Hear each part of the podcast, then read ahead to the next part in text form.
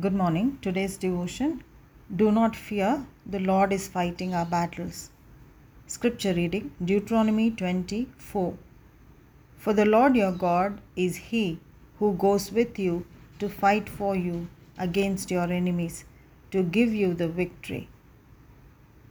If we have someone to fight our battles, how amazing would that be?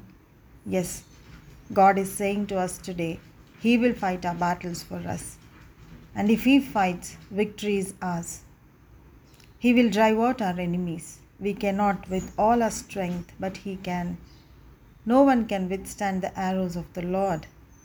The angels will fight our battles in the spiritual realms and bring down victory for us. Amen. Our battle is not with flesh and blood, so why fight with people around? Let angels assigned by God fight for us.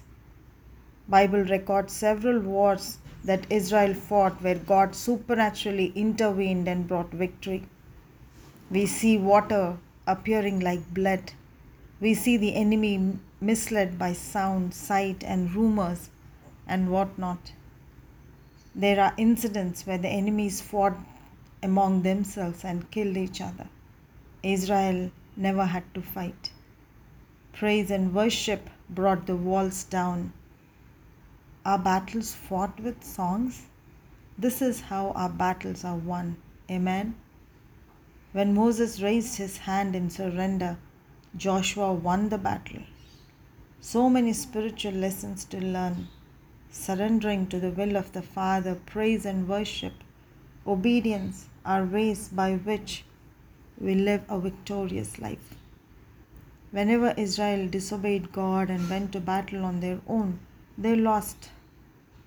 Whenever they sought the Lord, help came. We need to acknowledge without Him we can do nothing, but with Him we can do great exploits. As Paul says, I can do all things through Him who strengthens me. What do we do when the Lord is fighting our battles? We battle it out in prayer. Prayer is the only weapon the evil one dreads. That is the weapon we use from earth's surface into the heavenly realms where the spiritual battles take place.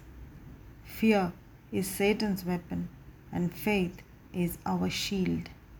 Faith drives out fear and fills us with peace. Let us be warriors of faith. The only thing that can help us stand in difficult situations is faith. Faith in the words of God, faith in the promises of God. They are our shield.